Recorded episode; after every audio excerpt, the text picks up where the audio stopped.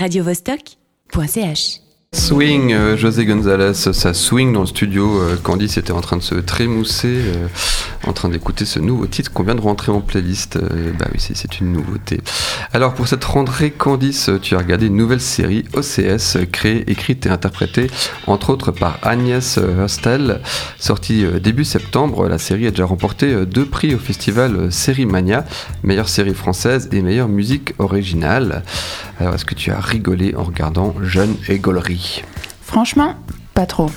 Ah. Je sais, Charles, on a le droit qu'à une seule critique négative par an et je suis en train de griller mon joker la semaine de la rentrée. Pas très malin.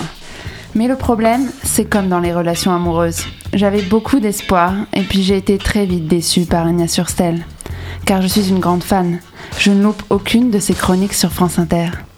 Tu sais, Charles, Agnès Surstel, c'est cet humoriste qui est à mon âge, qui fait de la radio et qui sort des punchlines du genre Vous n'êtes pas hyper nostalgique de la période où on se fait doigter?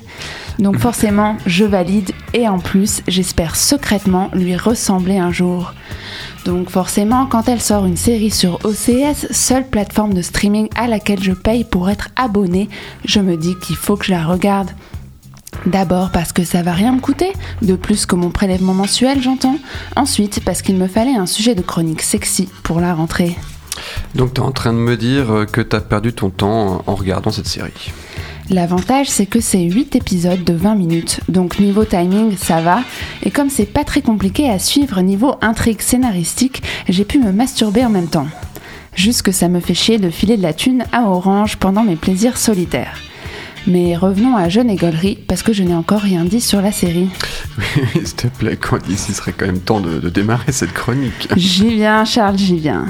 Alors, c'est l'histoire de Prune, surnommée Pruneau par sa maman, qui habite dans un minuscule appartement au dernier étage d'un immeuble à Paris et qui fait du stand-up dans une cave avec ses copains. Jusqu'ici, tout va bien. Sauf qu'un jour, elle ne fait rire personne, donc elle a un gage. Rouler une pelle à un mec random dans la rue. Sauf que le mec a 47 ans et pas hyper bandant à première vue. Sauf qu'elle tombe amoureuse de lui. Sauf que le mec a une fille et qu'il lui a pas dit tout de suite. Sauf que cette fille est fan de Napoléon. S'ensuit toute une série d'épisodes, en bref la vie amoureuse d'un couple avec des hauts et des bas.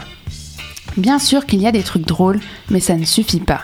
Le truc, c'est que c'est un récit largement autobiographique et qu'on voit assez vite les limites. Il y a quand même pas un truc euh, que tu as aimé dans cette série là pour euh, contrebalancer?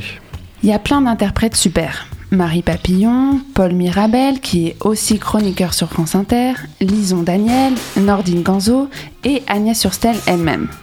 L'univers du stand-up donne super envie de s'y mettre, même si dans la réalité, c'est pas aussi bienveillant.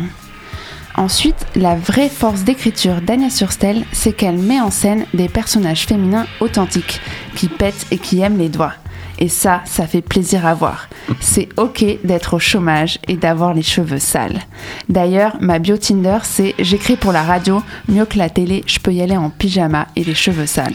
Allez pas le dire. Notre quotidien, c'est pas quinoa, matcha, yoga. Bien sûr qu'on n'est pas parfaite et qu'on a besoin de ces représentations-là à l'écran. De ce côté-là, la série fait super plaisir. Bon, et puis alors, euh, côté musique, ça se passe comment?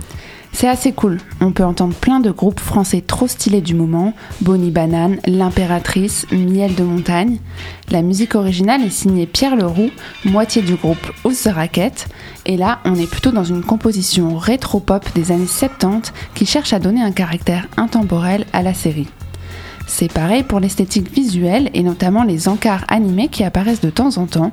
Une post-prod décalée au ton pastel, très visuel mais pas forcément nécessaire à mon goût. Voilà, mais tout ça c'est parce que je suis jalouse qu'Agnès Surstel et sa série sur OCS à 31 ans et moi je fais des chroniques sur Radio Vostok. radiovostok.ch